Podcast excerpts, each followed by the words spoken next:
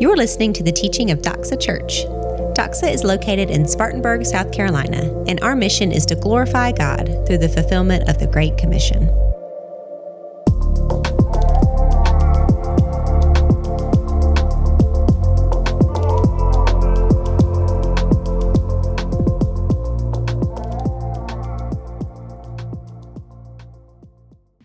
Well, our world today that we live in is a world of extremes. You have extremes on all, all facets of life, all right? Uh, and I would say, I want us to think today, in this context of the passage of scripture we're going into, about two prevailing mindsets that are out there. The first one is you are strong and you are beautiful and you're bold and there's nothing wrong with you at all. Just being yourself is flawless. No one dare cross you or disagree with you. And if you show any signs of weakness, that's just awful. Please don't ever do that again. Just, just don't, don't, don't show any weakness. You're perfect. There's that mindset out there that you, you pick it up in movies and songs and in school, every, everywhere. You know, this is the way people talk about themselves nowadays. Like, I choose me. This is who I am. You have that. And you have the other extreme, which is the overglorification of vulnerability. And you, all you want to do is talk about your insecurities. And while it's definitely okay to not be okay, that is so true, um, there's this overreaction to the be strong and never admit weakness mindset. And you over you pendulum swing over here and you embrace weakness so much that you elevate it to a virtue. And if you don't have my struggle, well, then you can't say anything to me. And you use victimhood as a label. And you not only get used to being depressed, but you find your identity in that. Sounds pretty awful, doesn't it? And yeah, it is miserable. But that's often the two prevailing mindsets. Both of them are imbalanced, both of them are extreme, but that's what we face out there. It's either I'm weak or it's how dare you pretend not to be weak. Um, and of course, these, these, these two problems, these two mindsets are problematic because there's no middle ground there. And the big problem with both these mindsets is that they are foreign to the truth that we see presented in the Bible. How does the Holy Spirit reveal us to be as followers of Jesus Christ through the leading of the Holy Spirit? It's a lot different than what I just described. So today we're going to see from Paul an example of the balanced way to think about yourself, the correct way to view yourself in life.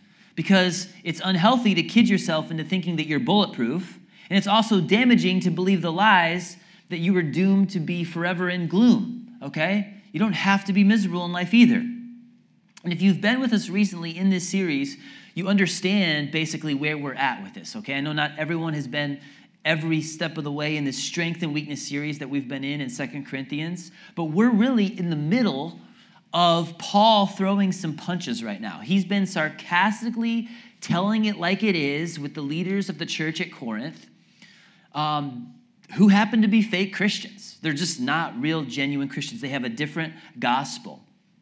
And the leaders of Corinth have been playing the comparison game, and they have bashed Paul because he wasn't flashy enough, he wasn't good looking enough, he didn't have all the bells and whistles and sound smooth and polished like they did. And over the last couple weeks, we've been seeing Paul's response. So last week, Paul said, I need you to bear with me in a little foolishness, okay? He had just said to compare yourselves amongst yourselves is unwise, but then Paul actually goes into a comparison. Um, he showed how different he was from the super apostles, who you could substitute as any cocky leader who has pride and fools themselves into thinking, I have it figured out, and if you just follow me, your life will go great. So he's actually confronting them. And what we've been learning from Paul so far is that Satan disguises himself as an angel of light.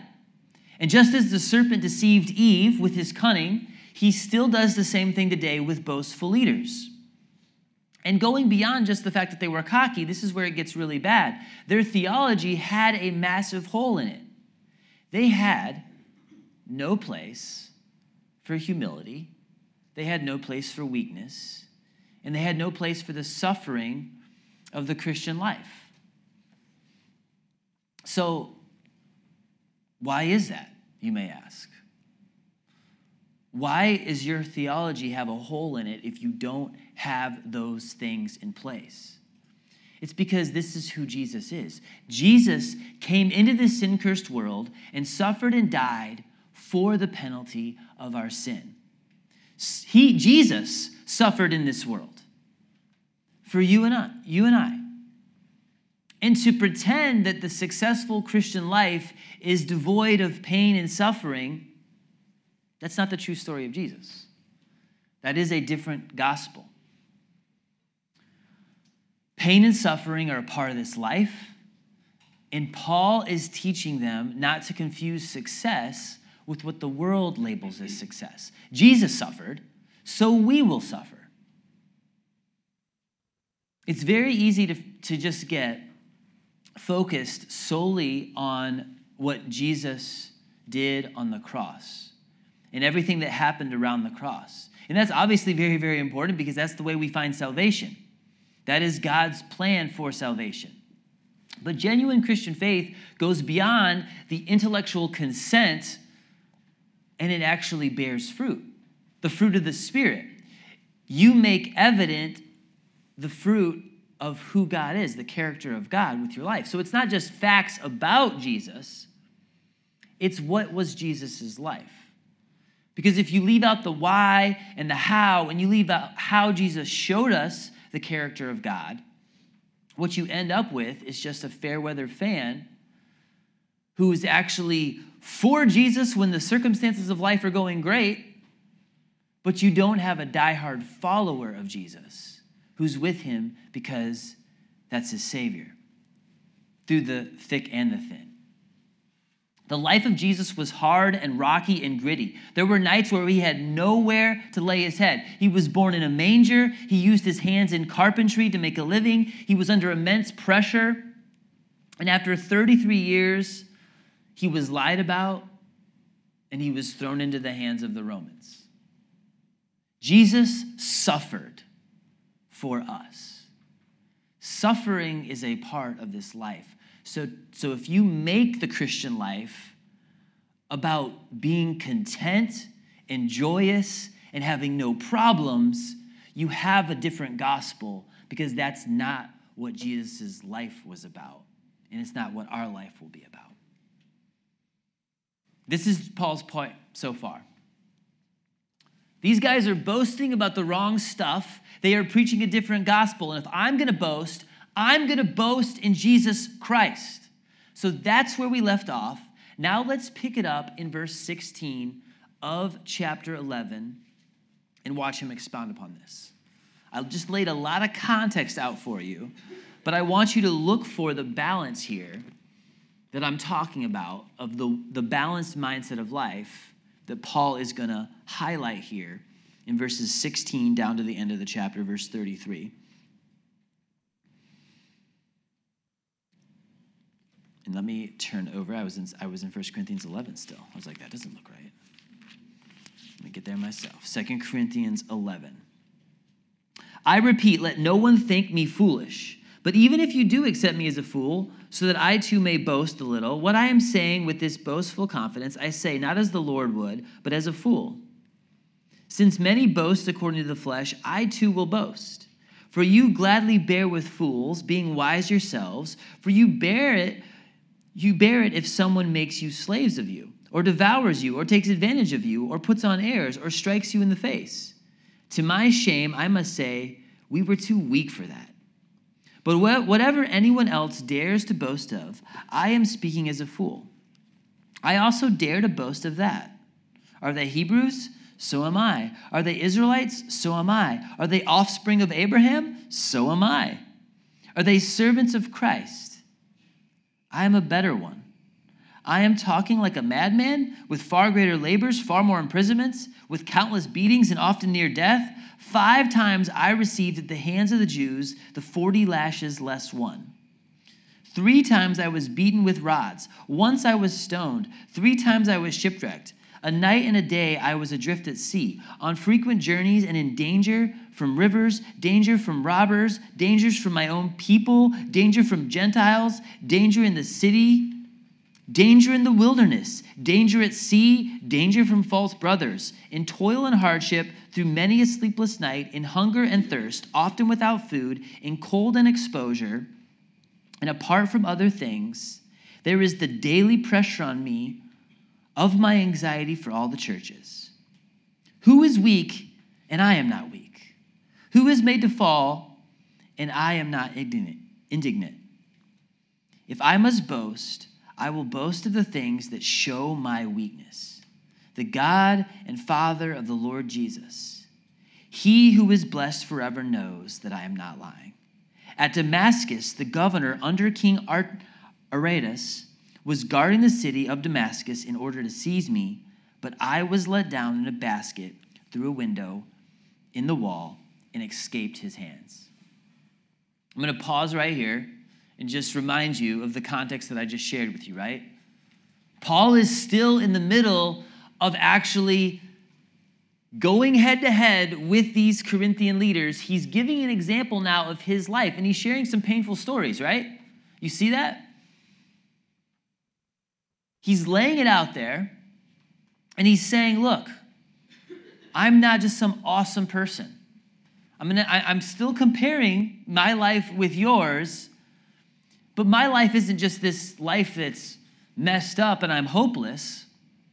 This isn't the uh, anti boasting either. He's saying, I boast in Christ. There's something else going on here. There's a completely different tone other than the two extremes that we see out there in the world. There's confidence in weakness, there's strength here, even in the midst of being persecuted and beat up and facing pressure and danger constantly. So let's keep looking for this. Let's continue reading because Paul's still not done with this comparison. Chapter 12, verse 1 I must go on boasting, though there is nothing to be gained by it. I will go on to visions and revelations of the Lord. I know a man in Christ, talking about himself, who 14 years ago was caught up to the third heaven. If you think of the first heaven as uh, as this world, you know, the air that we're that we currently see. The second heaven is like space. The third heaven is just a reference to the place where God is. Okay, whether in the body or out of the body, I do not know. God knows, and I know that this man was caught up into paradise. Whether in the body or out of the body, I do not know. God knows. And he heard things that cannot be told, which man cannot utter. On behalf of this man, I will boast. But on my own behalf, I will not boast, except of my weaknesses. Though if I should wish to boast, I would not be a fool, for I would be speaking the truth. But I refrain from it, so that no one may think me more, more of me than he sees in me or hears from me. So, to keep me from becoming conceited because of the surpassing greatness of the revelations, a thorn was given me in the flesh, a messenger of Satan to harass me, to keep me from becoming conceited. Three times I pleaded with the Lord about this, that it should leave me. But he said to me, My grace is sufficient for you, for my power is made perfect in weakness. Therefore, I will boast all the more gladly of my weaknesses so that the power of Christ may rest upon me. For the sake of Christ, then, I am content with weaknesses, insults, hardships, persecutions, and calamities, for when I am weak, then I am strong. So that's where we're going to stop today. And again, I told you, there's a lot of context here. There's a lot of moving pieces, right? I hope you can begin to see. You, are you starting to see why Paul is speaking sarcastically the way he is speaking to these people? The Corinthian leaders were preaching a different Jesus. They had prosperity theology, and they were destructively teaching that the Christian life is the good life. If you come to Jesus, all your problems will go away. And then they at the same time are like, look at me. I don't have problems. See, I have it figured out. And that is actually the same message that a lot of churches today have drifted into. There's nothing new. Churches still teach the same thing that was going on in Corinth. But what Paul is teaching here is Christianity is not the easy life. It wasn't for Jesus, it wasn't for Paul, and it shouldn't be for you either. Let's just adjust our expectations. If your Christian life is a complete cakewalk, I hate to break it to you, but you're not living the way Jesus Christ lived. You're just not. You may know about Jesus, you like the positives that Jesus represents and the hypothetical idea of what Jesus delivers, but if your life is comfortable and it's just a cakewalk, then you're missing it. And don't let any spiritual leader tell you that coming to Jesus and getting saved is the answer to all your problems. It's not the answer to your problems in this life, it is the answer to the problem, which is your sin that separates you from God. So, Paul is proving this by pointing out, and I'm going to back up a little bit back into chapter 11 here. But the deceivers and the fakes among you, remember, he's comparing himself. You know, he, he, he made the joke, he made the sarcastic joke about this comparison. But they preached for money and a fat paycheck. Remember that last week? Paul did it free of charge. They have a good appearance. They speak truth, though, mixed with error, just like our adversary, the devil. And Paul, he doesn't pretty up the message. Not at all. He tells the whole truth and nothing but the truth out of love. The Corinthian leaders did what they did for man's applause, and Paul pointed it back to Christ. He sacrificed because Jesus sacrificed for him and he loved people. So that's the recap of what Paul said there. I hope you can see that. This intensely sarcastic passage, hopefully it's starting to make sense for you. Now let's dive deeper into what Paul is saying. How do you find God's strength in the midst of your weakness? How do you couple the healthy belief that God created you and gifted you and has a plan for you with the realistic view that I am weak and life is hard and this is not going well most of the time? Most of the time, it's not going the way I want it to go. How do we have strength in weakness? How do we actually have that anyway? Because we can't swing from one pendulum to the other because if you have one without the other, it's going to be harmful and destructive. So let's take a closer look at what Paul says in this passage. And there's two takeaways here for us that have been ringing true throughout these last two chapters. And if you've been paying really close attention, you probably know what the two points are. Um, but before we get to the two points, really, the two applicational points that are in verses 9 and 10 of chapter 12, I want to back up and I want to point out one more example from Paul's argument, okay? So you may be thinking, where, where's the structure of this sermon, David? I, I, are we still in the introduction? Well, we're just now getting out of the introduction. And believe me, this isn't like another 20 minute sermon, don't worry. Like, there's so much context here that we just read that sets up the understanding of verses 9 and 10. And what I want to, I want to highlight here in verses 6 through 8 is actually not point one. It's kind of like an addendum to the introduction, okay? But we'll, it'll, it'll function like the first point, and then we'll actually get into the two main applicational points. But before we park there, look again at verses 6 through 8 with me, because there's something very interesting about this. Though if I should wish to boast, I would not be a fool, for I would be speaking the truth, but I refrain from it so that no one may think more of me than he sees in me or hears from me. So, to keep me from becoming conceited because of the surpassing greatness of the revelations, a thorn was given me in the flesh, a messenger of Satan to harass me, to keep me from becoming conceited.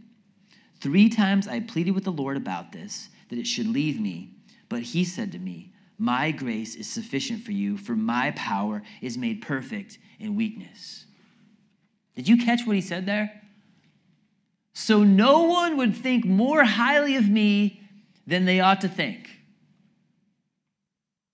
Does anyone in this room actually talk that way and think that way? Do we go around wondering, oh man, I don't want them to think more highly of me than I really am, so I gotta show the truth here? I, I almost feel like half of the US economy would just like vanish overnight. People would be without jobs if we didn't care what other people thought of us, right? Just think about all that goes into like putting on the pretty face, getting your image correct, and, and making people think more highly of you than you really are, right? That's the world's mindset. Paul's mindset is completely different. He's like, hey, I don't want you to think more highly of you than anything I truly am or actually what I say. And part of that desire was God in his divine sovereignty orchestrating something that we are going to have a really hard time wrapping our mind around, okay?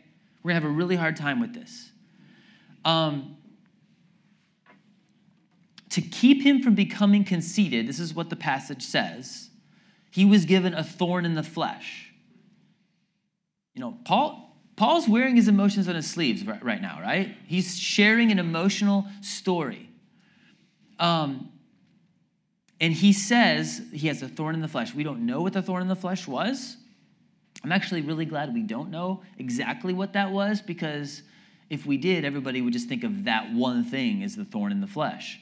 And, and, and the Bible is, I think, on purpose, the Holy Spirit is being vague about this because it allows us to put whatever our tr- trial and struggle is, and we can realize this is my thorn in the flesh in this season of my life. But he was given this, and there's three things about it. Number one, it was physical, it was a physical ailment, something that the doctor could see. There's a problem here.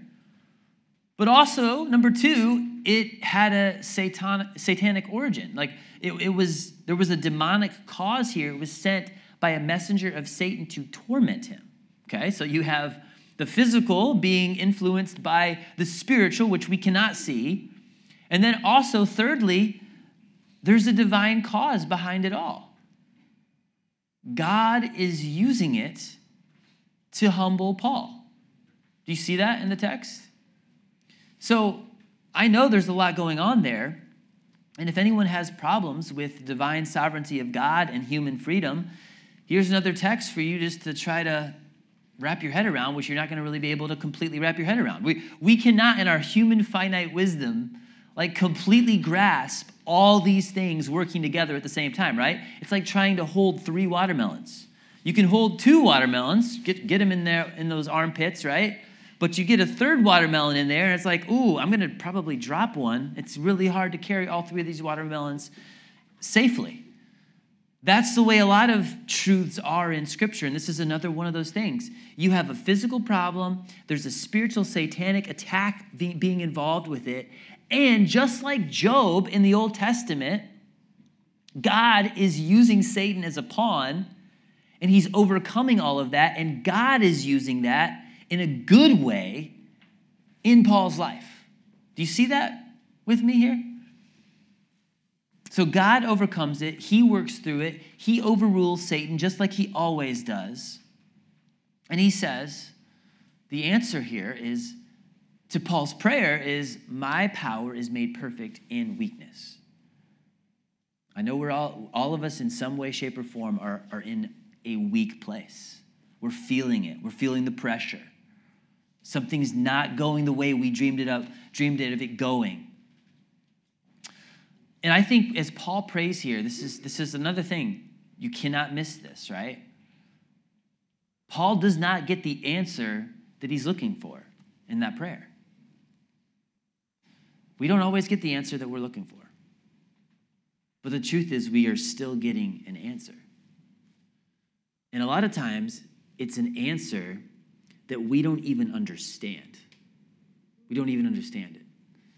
Uh, yesterday, we had so many things going on in our home.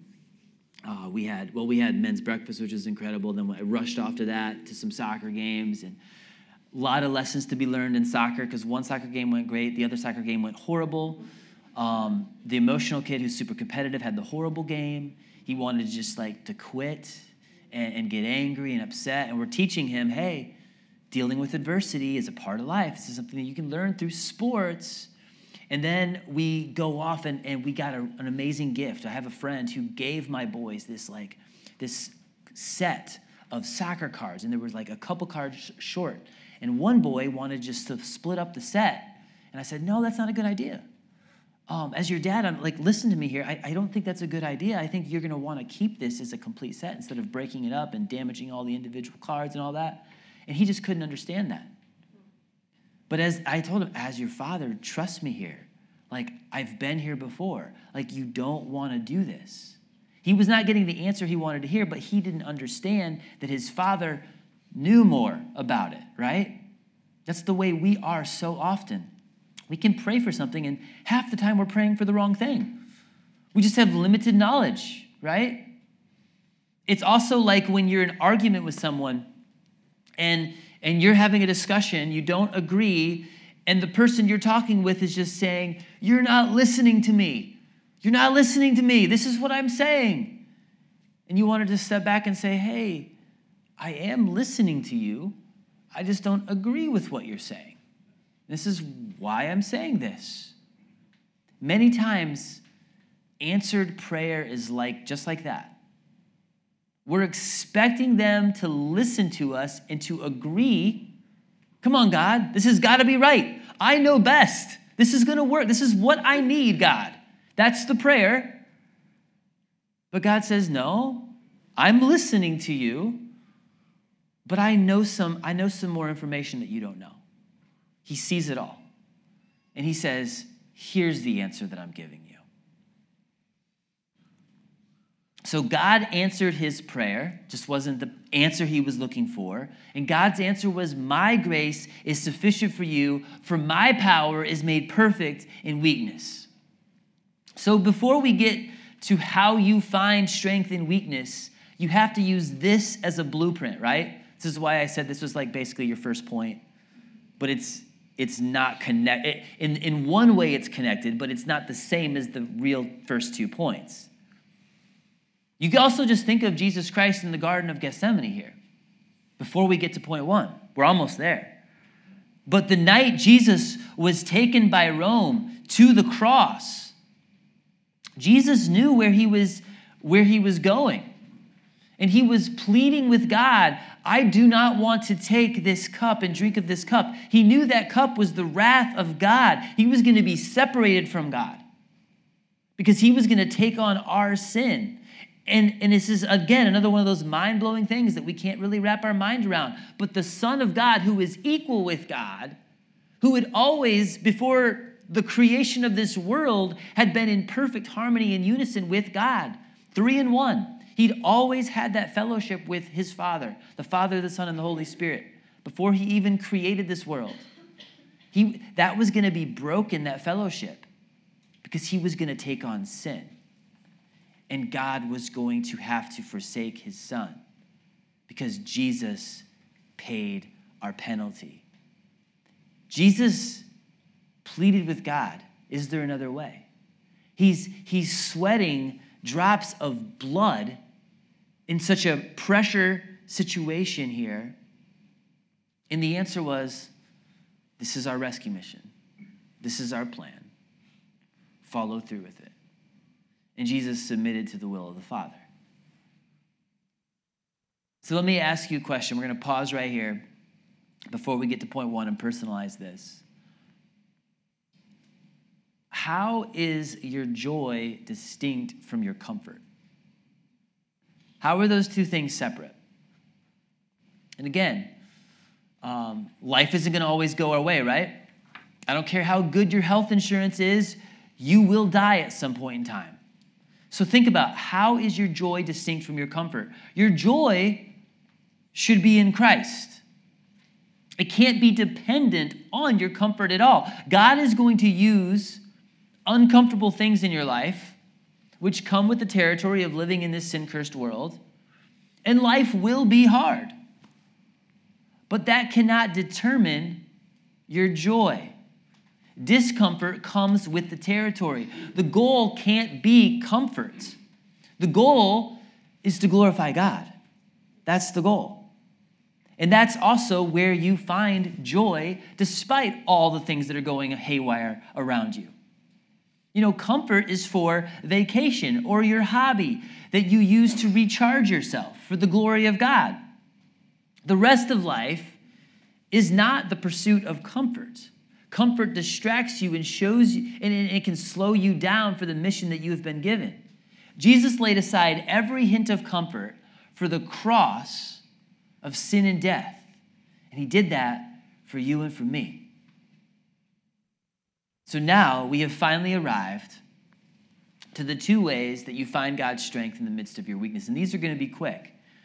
But we aren't talking about comfort here. We aren't talking about having your dreams come true. We are talking about finding the correct, balanced mindset, right? So here's what you do two things you boast in your weakness and enjoy God's grace, you be content in your weakness and you glorify God. This is what the text says. Look again at verses 9 and 10. But he said to me, My grace is sufficient for you, for my power is made perfect in weakness. Therefore, I will boast all the more gladly of my weaknesses, so that the power of Christ may rest upon me. For the sake of Christ, then, number two, I am content with weaknesses, insults, hardships persecutions, and calamities. For when I am weak, then I am strong. I just love that you literally have both extremes mixed in together to be balanced. Do you see that?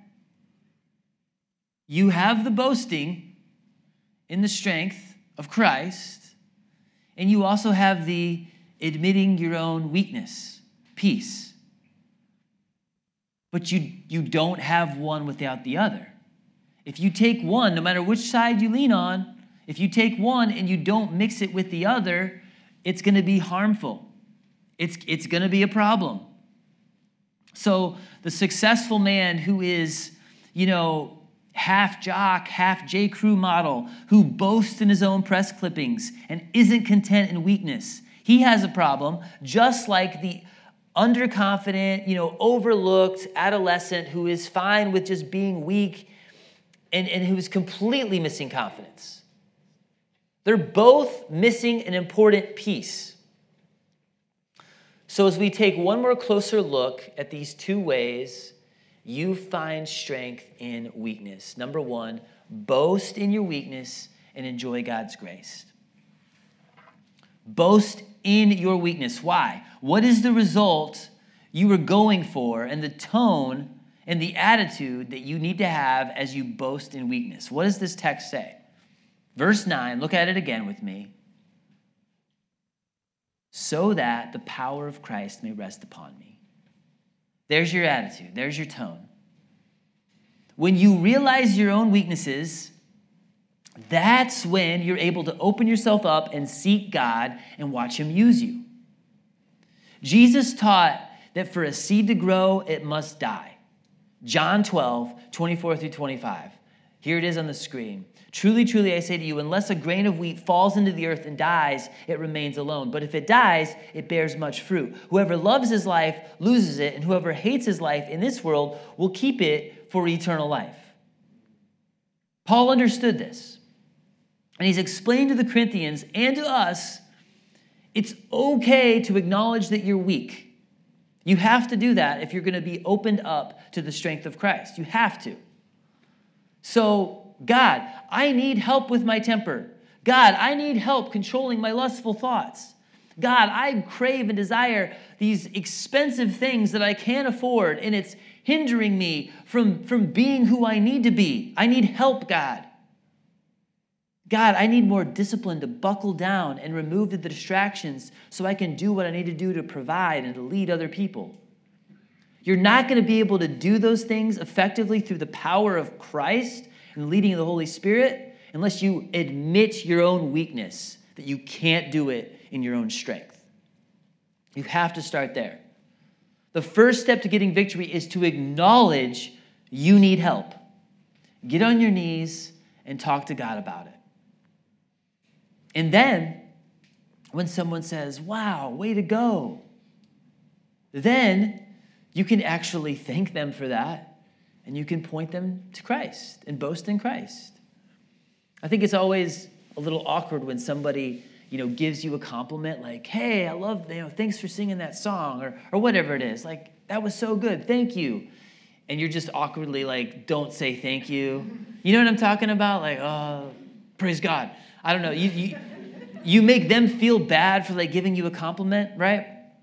That's not what we're talking about here you could say hey thanks i appreciate that that's encouraging to hear and i'm just thankful that i get to do it for god for the glory of our Savior, right? There's a way that you can acknowledge that and take that encouragement and also still boast in Jesus and point back to Jesus Christ. It's so refreshing to see when that happens. During the Olympics this summer, there was a great example of that. And uh, some of you, I'm sure, were following this. Sydney McLaughlin, she was an American runner who broke the world's record for the 400 meter hurdles. And I was talking with Tanika a lot about this because Tanika like follows her on Instagram and everything. She she filled me in on all this. But like I heard her interviews. And Sydney McLaughlin, when when the reporter was just glowing over her, and she was happy that she won the race, she was very pleasant about that. It was it was all smooth. And then she just naturally transitioned to say, and I'm doing this for my God, my Savior Jesus Christ. I give the glory to him. So the next day, she made a post on her Instagram to like all of her followers. This is exactly what we're talking about in this text. And this is what she said uh, on Instagram. Let me start off by saying what an honor it is to be able to represent not only my country, but also the kingdom of God. What I have in Christ is far greater than what I have or don't have in my life. And I pray my journey may be a clear depiction of submission and obedience to God. Even when it doesn't make sense, even when it doesn't seem possible, He will make a way out of no way, not for my own gratification, but for His glory. I have never seen God fail in my life, in anyone's life for that matter. Just because I am I may not win every race or receive every one of my heart's desires does not mean God had failed. His will is perfect and he has prepared me for a moment such as this, that I may use the gifts he has given me to point all the attention back to him. Thank you, God. She said that the day after she won the gold medal, when everybody was fawning over her, she pointed it right back to God. That's a, that's a woman who knows Jesus as her Savior and is in love with Jesus and graciously boasts in Christ rather than themselves. Is, is Sydney McLaughlin weak? Of course not, right? She's an incredibly fast, talented, strong woman. She's successful, but she also knows where she's weak. And she didn't boast in herself, she boasted in Christ. So think about this in your own life. Do you boast in Christ? How, how, do you know? How do you know if you boast in yourself or if you boast in your Savior? Just think through this last week. What were all the great things you said about God? And what were all the great things that you thought about God? And what were all the great things you said about yourself? or thought about yourself, maybe more accurate, right? Where, where, does that, where does that measure up? Is it more about I'm talking about how great God is? Or is it, I'm not just saying I'm awesome, but like I'm talking about all the amazing things that I'm doing with my life right now? If we stop and catch ourselves, a lot of times our conversations revolve around our little world, what I'm good at, what I enjoy, what I'm doing. And that's, if that's the extent of the conversation, it never goes back to this is who my Savior is, this is what He's done for me. I don't think you could say you're boasting in Christ then, right? Do you see that? The second half of this, which again is so important to include in the mix, if you want to grow through the hardship and you want His power to be made perfect in your weakness, you also have to, flip side, be content with your weaknesses and glorify God. Now, this one is radical, I know, unless you're, unless you're just following the world's path and idolizing that weakness. To actually be content, to truly be content. Because even the people who pretend like that's their identity, like they're not really content in that. How do you actually be content with weaknesses, insults, hardships, persecutions, calamities, like verse 10 just is talking about? Verse 10 actually gives us the answer, though, if you look closely at verse 10. For the cause of Christ. That has to come before all the calamities. Like, you're never going to be content in any of that if you don't realize and, and truly believe this is for the cause of Christ. This is happening to me as an opportunity to shine the light of Jesus. This is for the cause of Christ. And once you accept the truth that God made you in his image to be a living, breathing statue of his character in this world, to radiate his love, his joy, his patience, those attributes of God are the glory of God, right? So to glorify God means you're showing his glory. You're showing his, his, his righteousness. You're showing his honesty. You're showing all those things in your daily life. Again, you start living like Christ, not just with the Christian title and learning facts about God, but you grow into modeling the life of Jesus rather than just the, the true history of the historical Jesus. Then you will know that your life is for the cause of Christ. And your life right here, right now, is to shine the light of Jesus. That's what it's for. Then, and only then, will you be fine with your own weaknesses. Right? Because I'm not living to magnify my name and to have my 15 minutes of fame. That's not what I'm here for. I'm playing this eternal game, and I'm fine with not having all the answers. I'm fine with not being able to solve everybody's problems. I'm fine with not always having my way and not making every perfect decision. If I make the wrong decision, I will learn from it. And I won't stress out about making the perfect decision 100% of the time because I've already blown that anyway. And I won't do that in the future. That's not realistic, right? We're living for the cause of Christ. And if that's happening, we're content with our own weaknesses. Because you know your God is greater and your God is stronger than any other. David Livingstone is another amazing example of this. He gave his life to serve Christ in the exploration of Africa. And if you listen to him and, and read what he wrote about that, it was specifically so that he could open up Africa to gain access to give the gospel of Jesus Christ. All of that was going into we need to send missionaries over here. So he was the first European to cross the width of Africa, the first to set his eyes on Victoria Falls, which he named after his queen. Uh, he also witnessed the horrors of East, the East African slave trade, and he devoted himself as a passionate abolitionist. But similar to Paul, who had people go after him and attack him, David Livingstone had a lot of people that doubted his sincerity as, as a missionary. They wanted to say, hey, you're just an adventurist. You just like getting out there and, and discovering new, new unseen parts of the globe. And he, he, had to, he had to respond to a lot of that. His own perspective was clear. As for me, I am determined to open up Africa or perish. The end of the exploration is the beginning of the enterprise. His goal was to give the gospel to these people. And uh, later on in his life, in 1857, so this would be a few years before he died, he addressed the students at Cambridge University, and the title of this lecture was Leaving Behind the Benefits of England. And there's a quote from this address that speaks directly into what we're covering here. I know you can't see that, it's probably shouldn't have even put it up there. Um, you can't read that probably, but I'm going to quote it for you. For my own part, I have never ceased to rejoice that God has appointed me to such an office. People talk of sacrifice. I have made the sacrifice I have made in spending so much of my life in Africa? Is that a sacrifice which brings its own blessed reward in healthful activity, the consciousness of doing good, peace of mind, and a bright hope and a glorious destiny hereafter? Away with the word in such a view and with such a thought. It is emphatically no sacrifice. Say rather, it is a privilege.